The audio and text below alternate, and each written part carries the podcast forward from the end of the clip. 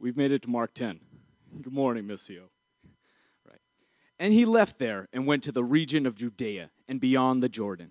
And the crowds gathered to him again. And again, as was his custom, he taught them. And the Pharisees came up, and in order to test him, asked him, Is it lawful for a man to divorce his wife? He answered them, What did Moses command you? They said, Moses allowed a man to write a certificate of divorce and send her away. And Jesus said to them, Because of your hardness of heart, you, you, uh, because of your hardness of heart, he wrote you this commandment. But from the beginning of creation, God made them male and female.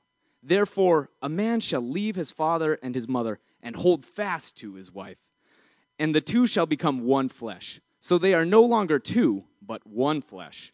What therefore God has joined together, let not man separate. And in the house the disciples asked him again about the matter, and he said to them, Whoever divorces his wife and marries another commits adultery against her. And if she divorces her husband and marries another, she commits adultery. And they were bringing children to him that he might touch them. And the disciples rebuked them. And when Jesus saw it, he was indignant and said to them, Let the children come to me, do not hinder them, for to such belong the kingdom of God. Truly I say to you, whoever does not receive the kingdom of God like a child shall not enter it. And he took them in his arms and blessed them laying his hands on them. And as he was sitting out on his journey, a man ran up to him, knelt before him, and asked him, Good teacher, what must I do to inherit eternal life? And Jesus said to him, Why do you call me good? No one is good except God alone. You know the commandments do not murder, do not commit adultery, do not steal, do not bear false witness, do not defraud, honor your father and mother. He said to him, Teacher, all these things I have kept from my youth. And Jesus, looking at him, loved him and said to him, You lack one thing. Go, sell all that you have and give to the poor, and you will have treasure in heaven. And come, follow me. Disheartened by the saying, he went away sorrowful, for he had great possessions. And Jesus looked around and said to his disciples, how difficult it will be for those who have wealth to enter the kingdom of God. And the disciples were amazed at his words. But Jesus said to them, Children, how difficult it is to enter the kingdom of God. It is easier for a camel to go through the eye of a needle than for a rich person to enter the kingdom of God. And they were astonished and said to him, that, Then who can be saved? Jesus looked at them and said, with man, it is impossible, but not with God. For all things are possible with God. Peter began to say to him, See, we have left everything and followed you. Jesus said, Truly I say to you, there is no one who has left house or brothers or sisters or mothers or fathers or children or lands for my sake, for, for my sake and for the gospel, who will not receive a hundredfold now in this time houses and brothers and sisters and mothers and children and lands with persecution, and in the age to come, eternal life. But many who are first will be, will be last, and the last first. And they were on the road going to Jerusalem, and Jesus was walking ahead of them, and they were amazed, and those who followed were afraid. But taking the twelve again, he began to tell them what was to happen to him, saying, See, we're going to Jerusalem, and the Son of Man will be delivered to the chief priests and the, and the scribes, and they will condemn him to death and deliver him over to the Gentiles. And they will mock him and spit on him and flog him and kill him. And after three days he will rise. And James and John, the sons of Zebedee, came up to him and said, Teacher, we want you to do for us whatever we ask of you. And he said to them, What do you want? What do you want me to do for you? And they said to him, Grant us to sit one at your right hand and one at your left in glory.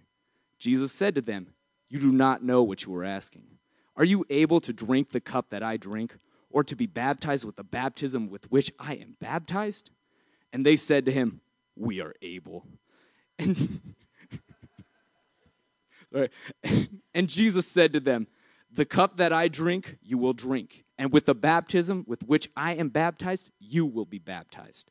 But to sit at my right hand or my left is not mine to grant, but it is for those, or for it is for those to, for whom it has been prepared. And when the ten heard it, they began to be indignant at James and John. And Jesus called them to him and said to, him, to them, You know that those who are considered rulers of the Gentiles lord it over them, and their great ones exercise authority over them. But it shall not be so among you.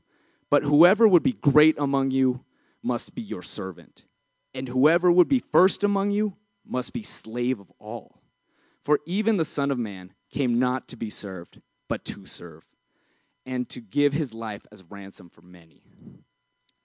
And they came to Jericho, and as he was leaving Jericho with his disciples and a great crowd, Bartimaeus, a blind beggar, the son of Timaeus, was sitting on the roadside. And when he heard that it was Jesus of Nazareth, he began to cry out and say, Jesus, son of David, have mercy on me. And many rebuked him, telling him to be silent.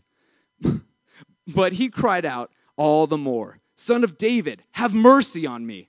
And Jesus stopped and said, Jesus stopped and said, Call him.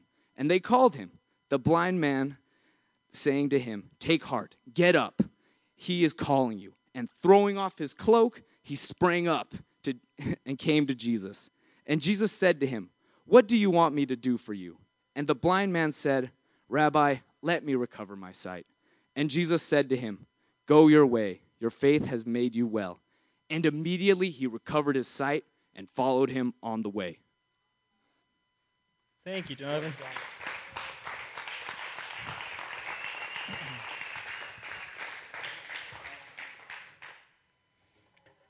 It does deserve like a real serious round of applause. There's so much text. I mean, it's good. I'm not complaining. And you do such a good job. So you deserve that round of applause, man. A few years ago, um, in a little town called Hof, Germany, a little. you just never know. You know what I mean? Like, you just never know. That's what I've learned doing church. You never know who's here. All right, so in a little town, great, uh, called Hof, Germany, a, a little church was cleaning its artwork, and they found a very peculiar piece of art. Now, I don't know if you can tell who the characters in this painting are. In the middle is uh, a, a very strange, but a picture of Jesus. And then on his left side, on my like right side right now, there is a portrait of Adolf Hitler. Now, the picture, when it was found, caused a ton of controversy, obviously, because this little church was holding on to this piece of art. And as historians began to track down, like, well, where does this piece of art come from? And when did the piece of art get developed? All of the work that we could find is that it was developed in 1939, which is right when Hitler is at the height of his power. He's about to invade Poland, and most of Germany is with him, including the vast majority of Christians in Germany. Now, if you know your German history and your history of World War II, then you know that there is Christian communities and Christian movements that stand in opposition to Hitler. You have the Barmen Declaration, where people like uh, Karl Barth or Dietrich Bonhoeffer try to say no. You have the Confessing Church, which tries to say no. But the vast majority of Christians in Germany pre World War II are for Hitler. And what this piece of art shows is how true that was how melded together in the story of faith and religious practice was the politics of hate that ran Nazi Germany. And if you're looking for like a theological message from this piece of art, I don't think it would be hard to find. It's that Jesus is with the powerful. Is that Jesus is actually endorsing what the Nazis were doing, that Jesus is not only with his people, but he is for his people in that way. The theology of this art is that Jesus is with the powerful. Now, I want to contrast that to a different piece of art that comes from a very similar moment, but a different world altogether.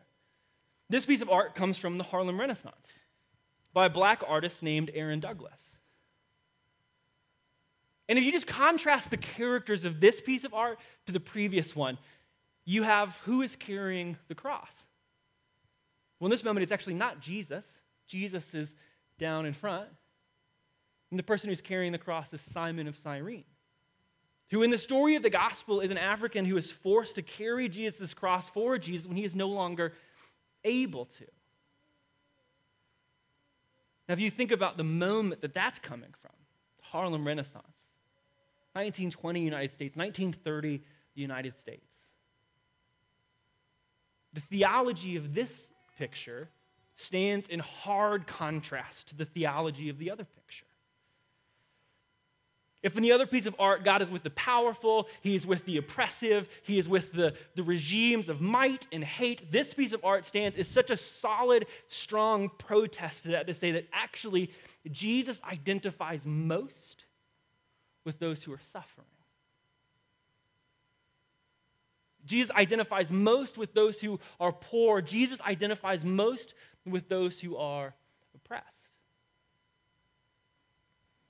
I love this piece of art for another reason because we're in the Gospel of Mark.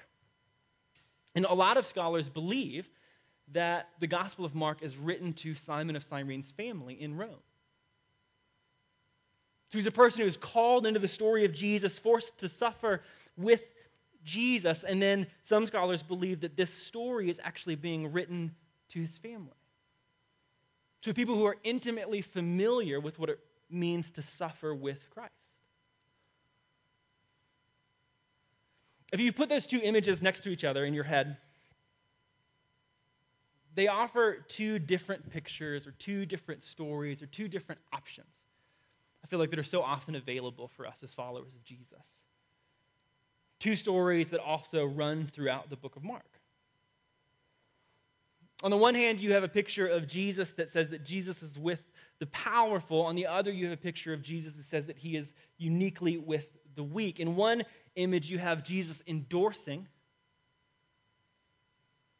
In the other one, you have Jesus critiquing. In one, you have an image of Jesus that is celebrating the way of the world. And then in the other, you have an image that's celebrating the way of the cross.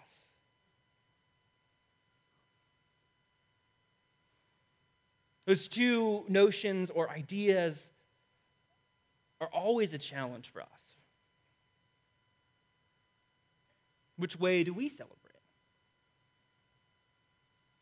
Which way do we choose?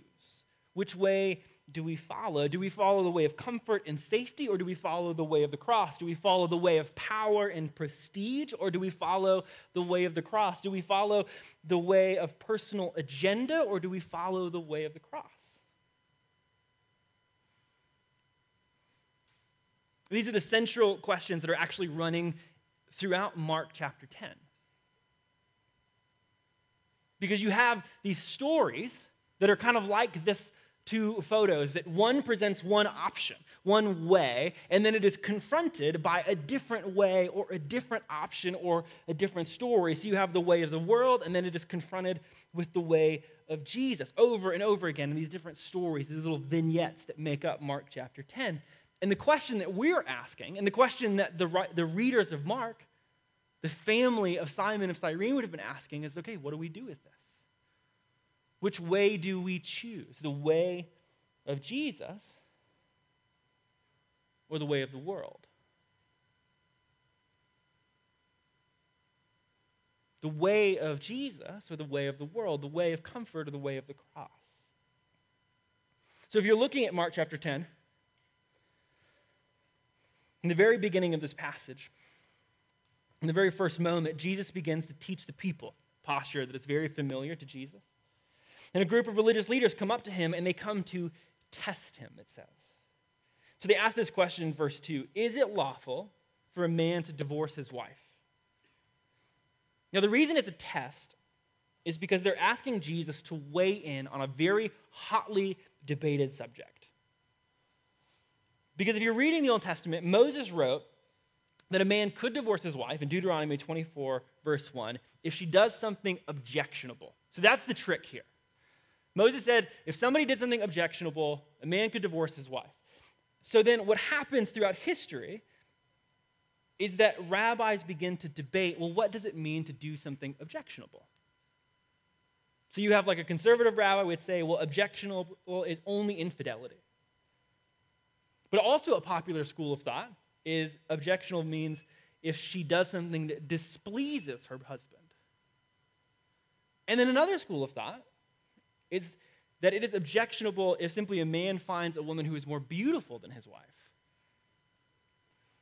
These are all actually pretty common. So common, in fact, that one of the Jewish historians, Josephus, just randomly writes, he was like, you know, she displeased me, so I divorced my wife. So it's actually like a common way of thinking in this moment. There's these different schools of thought, and they are asking Jesus to weigh in because if Jesus has an opinion about one of these things, he shows his allegiance. So, what does Jesus do instead? Well, he doesn't engage in it at all. Instead, he blows up the entire conversation and says, Moses allowed this to be true because of your hardness of heart. Meaning that the religious leaders have started to use something to achieve their own personal agenda you have a moment in the text and they have ignored whatever the spirit of the text is, whatever the intention of God's way is, and they are now using it as like a leverage to get what they want. Which is always the way of the world.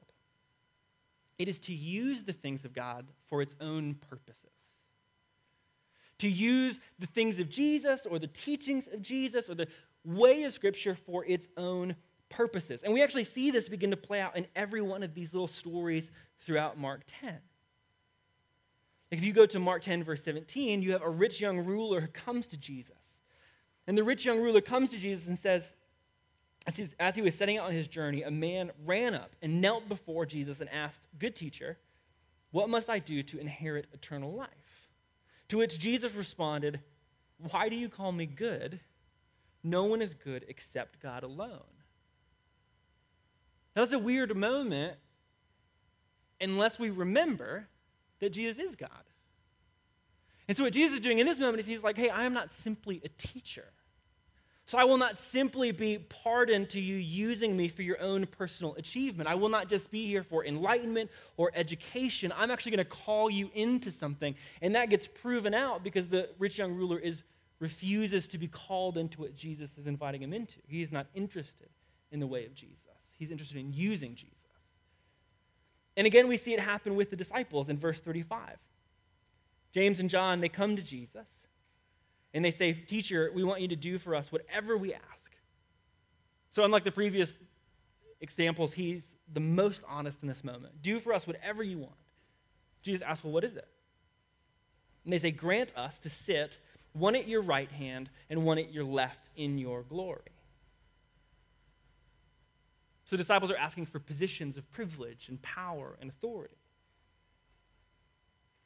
They're asking that Jesus uses his kingdom for their own ends, their own intentions.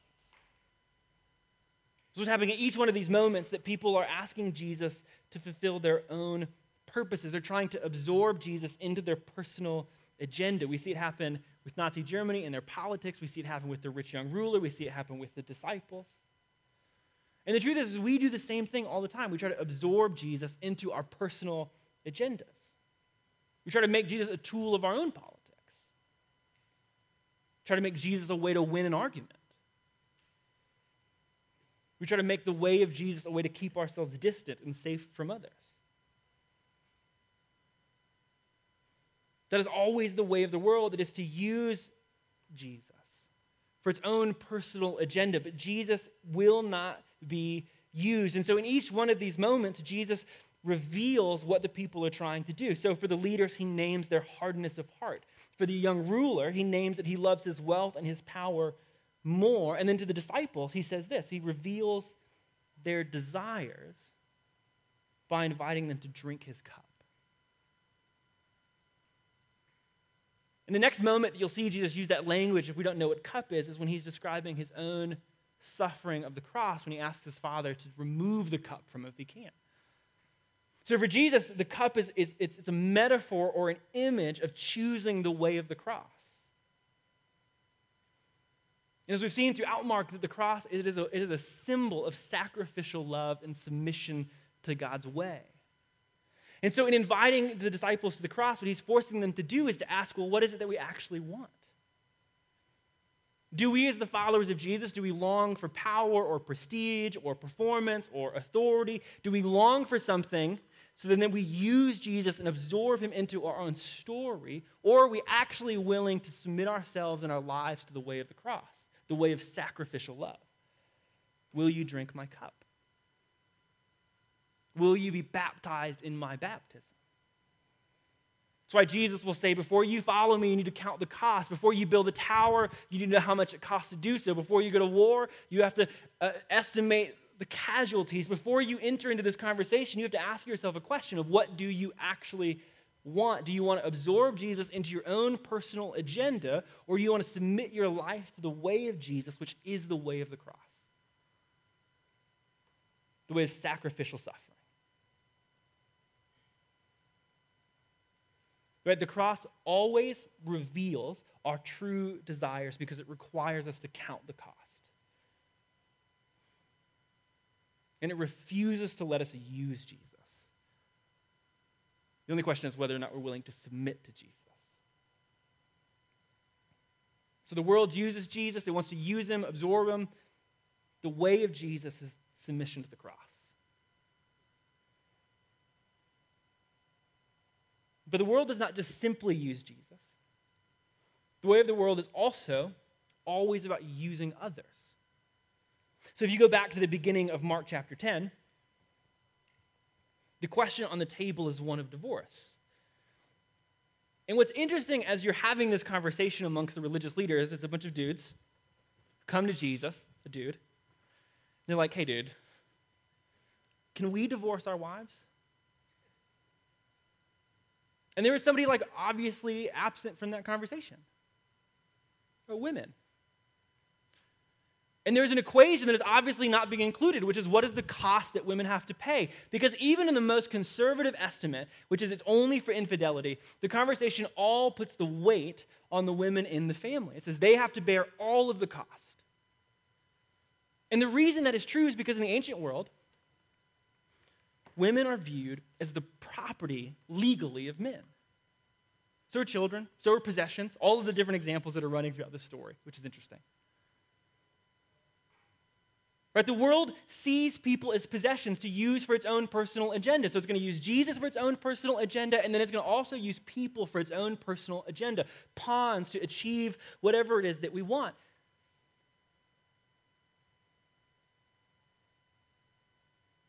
Same thing happens in the next moment, actually, with the story of the children. You have these children that are coming to Jesus, they're being sent to Jesus, and the disciples see that this is happening and they rebuke the children. They're like, no, you don't have a place here, and try to send them away. And when Jesus sees this, he becomes indignant. But similar to how women are perceived in the ancient world, children in the ancient world, they are valuable in that they are a possession that will grow into use. They don't, in the context, have any use. And so the disciples are like, why would we allow them to come to Jesus? They bring nothing of value to this moment. They are not yet useful. They will be someday, but they're not yet useful. So rebuke them, hold them back. They have no use. They are something to be used later. Same thing happens in the story of the rich young ruler. Jesus challenges him to give up all he has to the poor and follow him, but he can't because he loves his own prestige and his power and his possession more than he loves the people around him. And again, the same thing happens in the story of the disciples. James and John, they secretly approach Jesus away from the other 10 and they ask him for power. They don't care what happens to the other disciples, which is why the 10 are so indignant when they hear what James and John have done. That is the way of the world. And it stands in stark contrast to the way of Jesus. The way of the world uses and discards people. Even with the best of intentions, we use and discard people. But Jesus refuses. In the first story, Jesus responds to the religious leaders not by having a conversation about divorce, not by having a conversation about like the intricacies of Mosaic law. Instead, he goes to Genesis and he says, But from the beginning of creation, God made them male and female which is evoking that God made both image bearers. And so the critique that he's leveling is he's like, oh, you have totally forgotten the intention of this law, which is that everybody in this equation is intended to be treated like human beings who are then entering into like a mutual relationship of oneness. Like that's actually what you have forgotten is that there's people in this equation who are representatives of God, who bear his image, who have value and weightiness. Jesus is like, I'm not interested in playing a game that uses people because people are image bearers. You're not allowed to forget them, you're not allowed to write them off. Said God reminds them of his word. It's the same reason that he becomes indignant when children are being kept from them. His response in that moment is that to them belongs the kingdom. What, what, what statement could you make that would elevate the status of children more than that moment? To them belongs all of the political entrapments of Jesus' work. To them belongs the authority that you long for. To them belongs the glory that you are asking for. To these children that you are refusing to come to me. To them belong the kingdom, and you actually need to become like them. You don't get to use them, you don't get to discard them, you don't get to keep them away from me. You need to actually be like them. And when the rich young ruler refuses to give his possessions to the poor, Jesus says it is impossible for the rich to enter the kingdom of heaven.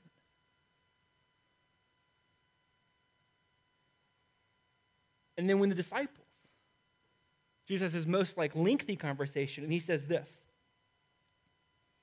He says, You know that those who are considered rulers of the Gentiles, they lord their authority over them. And their great ones exercise authority. But it shall not be so among you.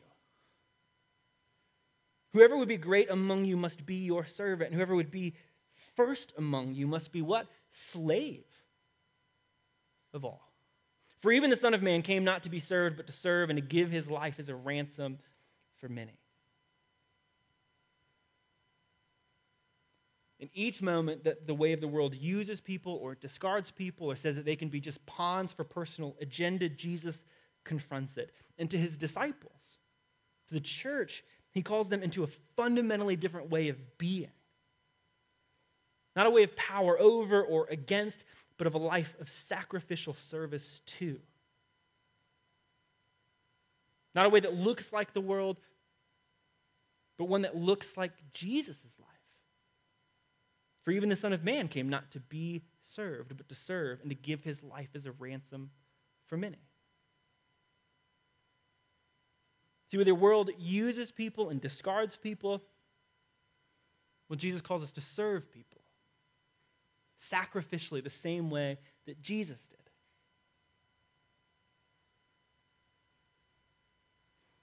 Now, the interesting thing about each of these stories is that there is an implicit belief in each of these stories about who God blesses, who God is with, who God shows favor on. So, in the first, it's religious men.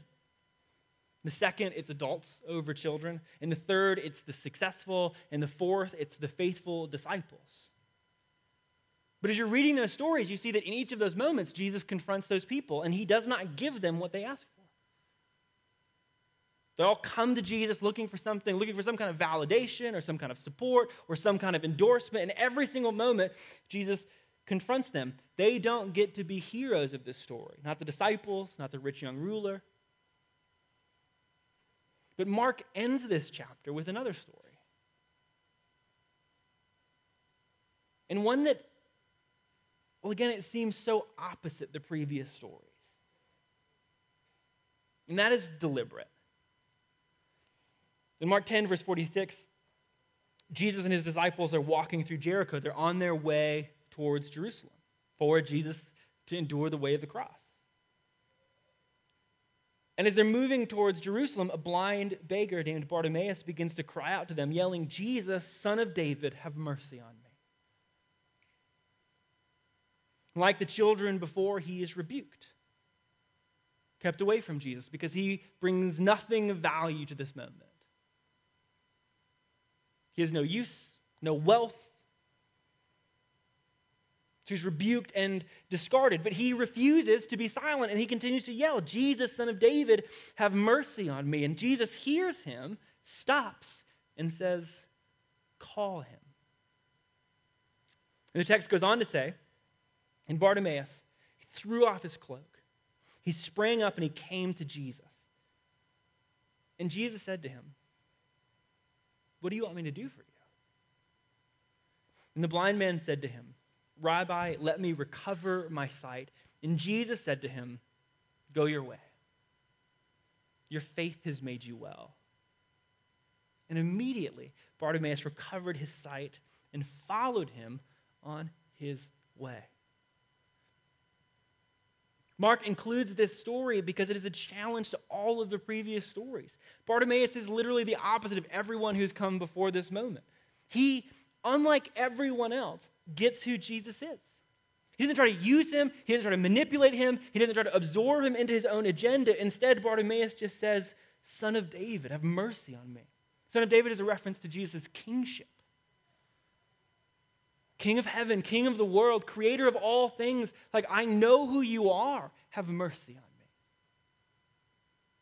That's a posture of submission and humility, not control or absorption. Bartimaeus is uninterested in trying to control and use him. Instead, he submits himself entirely and simply cries for mercy. Bartimaeus owns basically nothing. He's a blind beggar. But at the call of Jesus, he immediately, without concern, throws off his cloak, leaving it behind to follow Jesus. Right? Each of these moments, he's contradicting the stories before. And it's not because he is awesome or powerful, because he isn't. But it's because he is the only person in this story who takes on the posture of little children humble, weak, and trusting. And thus, in that posture, he receives the kingdom of heaven. And it's called blessed. There's a theologian I've been reading this week who's has this quote that I think brilliantly sums this up. Her name is Simone Weil, and she says, Grace is the law of descending movement. I love that. Grace is the law of descending movement. To lower oneself is to rise in the domain of moral gravity. Moral gravity makes us fall towards the heights. I love that. Grace is falling towards the heights. This is always the way of Jesus in the Gospels. It is the practice of lowering oneself, of falling towards new heights. The way of the world is always up and more, which is why the disciples are so amazed at the story of the rich young ruler. He comes and Jesus says, he, the rich young ruler leaves disappointed, and the disciples are amazed by that because in their mindset, up and more always indicates who God blesses, who God is with, who God is present to. That is the way our story works, the way the narrative of the world is that if you move up, you are blessed. And in a way, he is blessed in the way of the world. But in the story of Jesus, it is blind Bartimaeus who is called blessed. The one who is already low and was willing to lower himself even further.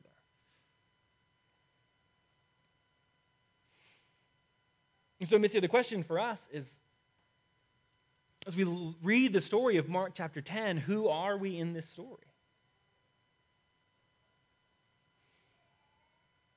How do we often approach the, the person of Jesus? Are we like the religious leaders who are trying to manipulate the law in order to achieve our own agenda? Are we the rich young ruler who's too convinced that we have it together to actually submit ourselves to the way of Jesus?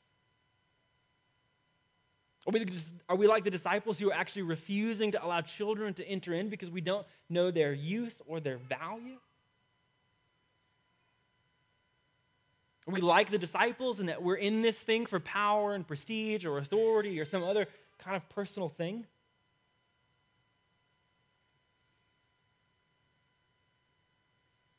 Who are we in the story of Mark 10? How are we attempting to use God for our own purposes?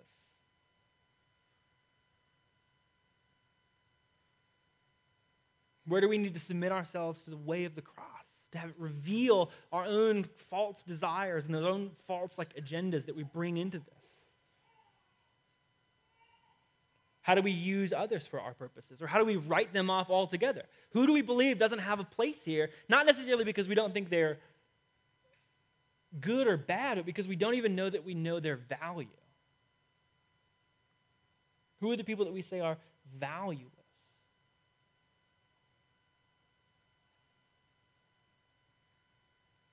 What do we need to serve? Begin to affirm that others are image bearers.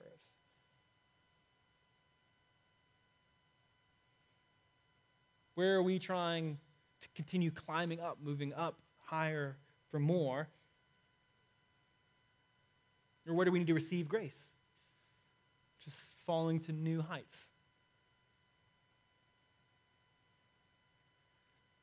I think most of us in the story probably come, you know, at different moments and different places in the story of Mark 10. Which is one of the reasons I love the way that Jesus engages with the rich young ruler.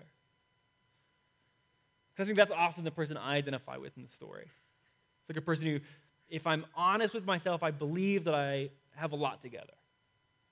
And I think that stops me from entering into Jesus.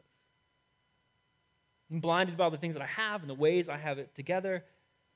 So I miss how desperate I am for Jesus. I miss the life that Jesus is calling into. And the good news is that Jesus is calling all of us to receive mercy. In the story of the rich young ruler, he looks at him and it says, Jesus looked at him and he loved him. I, I feel like I just need to know that. That no matter where you're coming from in this room, no matter who you identify with the story, Jesus looks at you and he loves you. And he gave his life as a ransom for you. The question is not whether Jesus is moving towards you. It's not whether Jesus is welcoming you to the table. The question is not whether Jesus affirms your humanity. Those are all true. The question is whether or not you are willing to receive those things. Like the rich young ruler, are we too caught up in what we have, or are we like blind Bartimaeus who knows we literally bring nothing? So that's the final question, Missio, is that today, as in every day, will you respond to Jesus' invitation to his table? To receive what it is that he's offering you. Let's pray.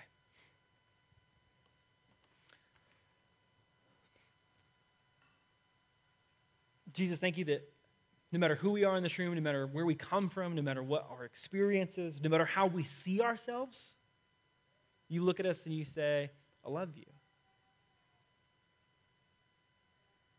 And no matter who we are, you call us into you to receive mercy, to know your grace, to be welcomed at your table. So as we hear that story, as we hear that news again and again and again, would you help us receive it?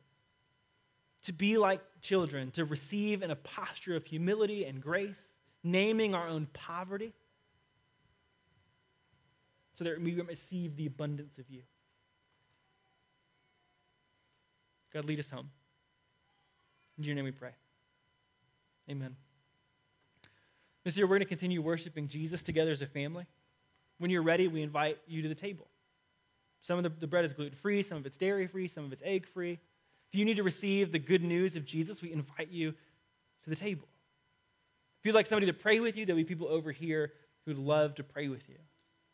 And regardless, would you worship with us?